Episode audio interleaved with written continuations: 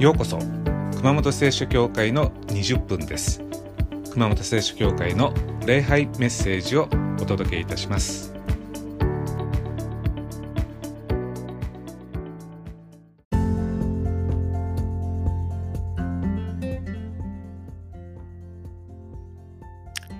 い、今日のテーマは打たれ強さの秘訣です。では聖書をお読みいたします。今日はマタイによる福音書7章の24節から27節です。お読みします。そこで私のこれらの言葉を聞いて行う者は皆岩の上に自分の家を建てた賢い人に似ている。雨が降り川があふれ風が吹いてその家を襲っても倒れなかった。岩を土台としていたからである。私のこれらの言葉を聞くだけで行わない者は皆砂の上に家を建てた愚かな人に似ている。雨が降り川があふれ風が吹いてその家に襲いかかると倒れてその倒れ方がひどかった。以上です。岩の上に家を建てた人、砂の上に建てた人、どちらにも雨が降り洪水が襲い、強風が吹くわけです。岩の上に家を建てたからといって災害が襲ってこないわけじゃないんですね。同様に信仰があるからといって、試練が来ないわけじゃありません。信仰があっても信仰がなくても等しく試練がやってきます。では違いはどこかというと、片方は倒れ片方は倒れないというところです。イエス様によれば打たれ強さの秘訣は聞いて行うか、それとも聞いても行わないかにあると言います。答えは行うものが打たれ強いと。人生雨が降り洪水が来て強風が吹く時もあります。心にしとしと涙の雨が降り悲しみの洪水が押し寄せ冷たい隙間風が夫婦の間に吹く時もあります。そういう時、人はあれこれ考え込んでしまいます。じくじく思い悩みます。でも岩の上に家を建てた人は何かを行い、砂の上に建てた人はあれこれ思い悩みます。イエス様は言います。思い悩む人ではなくて行う人が打たれ強いんだ。皆さん、悩んでる人っていうのは動きません。もう心の殻に閉じこもります。でも本当は危機の時こそ動かないといけません。試練の時は頭の中でいくら考えても一歩も前進しません。私たち人間は天の弱です。動かなくてはいけない時に動かないで、動いちゃいけない時にじっとしていられません。人間あれこれ考え込む時っていうのは、基本的に2つのことしかしていません。一つはですね、この先どうなるかあれこれ想像して予測しています。二つ目はあの時ああしてなかったら今頃、過去を振り返って後悔しています。私は生まれて初めてニューヨークに行った時、治安が心配でした。ジョン F ケネディ空港にですね、深夜に飛行機が着くわけです。無事進学校に着くかなって、もう飛行機の中でですね100パターンぐらい考えちゃいました。もしかしたらタクシーの運転手が強盗かもしれない、あるいは私が外国人だから道知らないと思ってわざと遠回りするかもしれない、でタクシー降りたら強盗に遭うかもしれない、拳銃突きつけられたらどうしよう、もう抵抗しないで財布すぐ渡そう、いろんなこと想像して、心配してました。そしたらタクシーに乗ったらですね、運転手は親切で、後で分かったんですけど、最短の道を通ってくれて、無事着きました。タクシー降りたら強盗に襲われるのかと思ったら、何にも、想像してたことは一切起きませんでした。皆さん、心配事がもし頭に浮かんだら、ぜひ全部メモしてみてください。そして、1週間後にもう一度そのメモを見てください。100個心配していても1個ぐらいしか実際にそうなってないはずです。意外と頭で考えたことっていうのは当たらないんですね。風が吹いた時、洪水の時、雨の時、神様は私たちを救い出したい。でも私たちが考え込むばかりでじっとしていたら助けようがないわけです。だから私たちの方で何かを行うんです。そうすれば私たちが何かやることを通して神様が働いてくださいます。私たちが動いて神様にきっかけを与えるわけです。そうすれば神様は万事を愛働きて益としてくださいます。5000人の群衆がイエス様についてきてました。もうみんなお腹空いてました。イエス様は心配してですね、この人たちに何か食事を与えたいって、ピリポよ、どうすればいいかとピリポに尋ねるわけです。ところがピリポはですね、ひたすら考えるわけです。計算してみた。5000人の群衆食べさせるためにはいくらいるんだろうと。200万あっても足りませんって。で、頭の中であれこれ考えてついに答え出しました。先生無理です。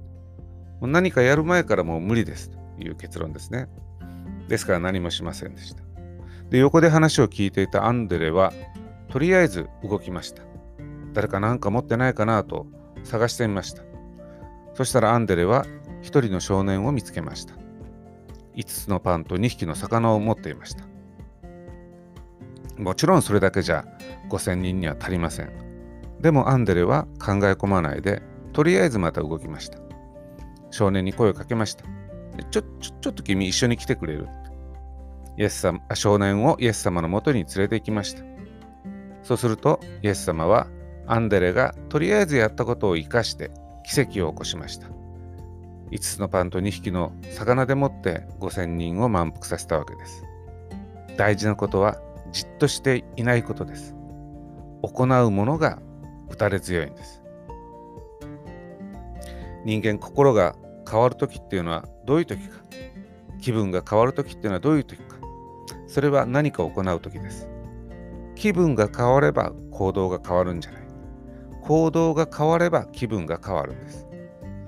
人間っていうのは座ってるときと動いてるときでは全然気分が違います。この気分が違う。これが試練から私たちを救ってくれる鍵です。人間は考える足であるという名言を残したのは数学者であり哲学者であるフランス人のパスカルという人でした。この人は熱心なクリスチャンでした。このパスカルがこんなことを言っています。祈る気分になれないときはとりあえずひざまずきなさい。そうすれば祈れるようになる。祈れないときはとりあえず祈りのポーズを取りなさいと、そうすれば祈れるようになるとこう言ってるんですね。祈れないときですね、私たちはなんで祈れないんだろう、原因は何だろう、どうしたら祈れるようになるんだろう、まず考え込みます。でもパスカルは逆のことを言います。何も考えるなと、まず最初に体を動かしなさいと、ひざまずいて祈りのポーズを取りなさいと、そうすれば祈れるようになる。行うものが打たれ強いんです。人は何かやってみるとそのやったことを好きになります。好きだからやるようになったんじゃないんですね。やってみたから好きになったんです。とりあえず泳いでみたら水泳が好きになる。とりあえず歌ってみるから賛美が好きになる。人はどうやったらモチベーション上がるかなと悩みます。でもモチベーションをアップする最高の方法はやってみることです。カリフォルニア大学バークレー校のジャック・ブロック教授は半世紀にわたって試練の中にいる人たちを研究しました。試練に負けない人っていうのはどういう人なんだろう。試練に負けてしまう人っていうのはどういう人なんだろう。その50年にわたる研究の結果、試練に負けない人には一つの共通点がありました。何だと思いますか皆さん。答えは好奇心が強かったんです。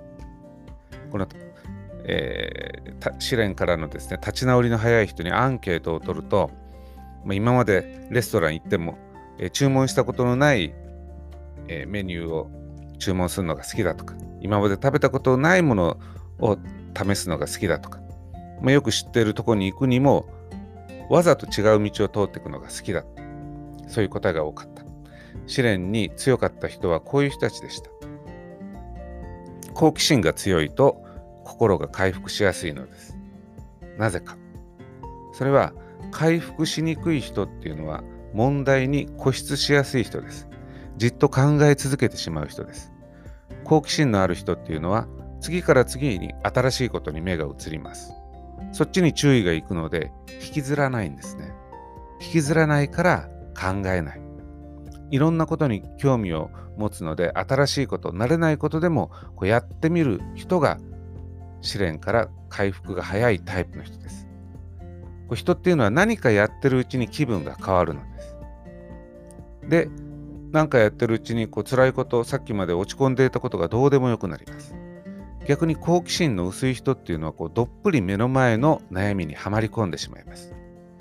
好奇心の強い人はなぜ、回復が早いかというと、そもそも悩みの深みにはまる前に出ちゃうんですね。ですから、いかに考える時間を短くするか、ここが勝負どころです。つまり腰の軽い人ほど好奇心は強くなります。ですから、もし考えてしまうなら動きながら考えましょう。体の調子が悪いならくよくよ考えてないで即病院に検査に行きましょう。これが動くっていうことです。問題があるならとりあえず誰かに電話して会って相談しましょう。あるいはとりあえず散歩に出ましょう。落ち込む時には礼拝に行きましょう。いや、落ち込んでるから礼拝になかなか行けないんです。逆です。行ったら気分が変わるんです。暗い顔をしてたら気分も暗くなります。逆に言うと、明るい顔をしたら心も明るくなります。心理学的に言っても、明るい顔をすると脳は勘違いして、あ、明るい顔してるってことは嬉しいんだなと思って明るくなるホルモンを出すように命令します。で、逆に悲しい表情をすると脳は悲しいんだなと勘違いして、悲しくないのに悲しいホルモンを出します。だから結果的に、悲しくなります。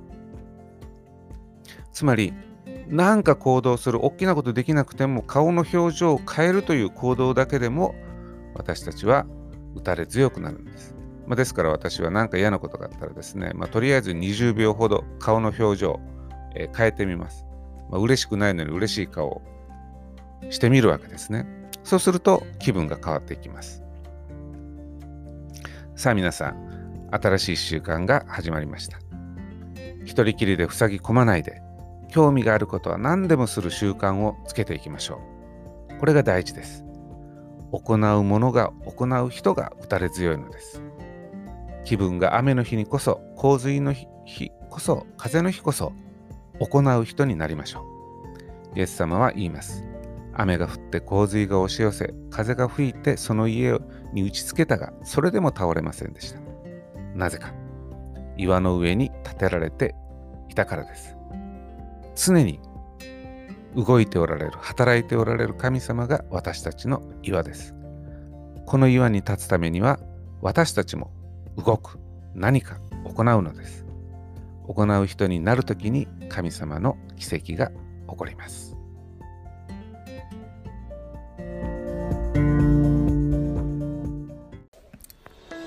それでは、熊本聖書教会の20分はこれまでです。ご視聴ありがとうございました。また来週。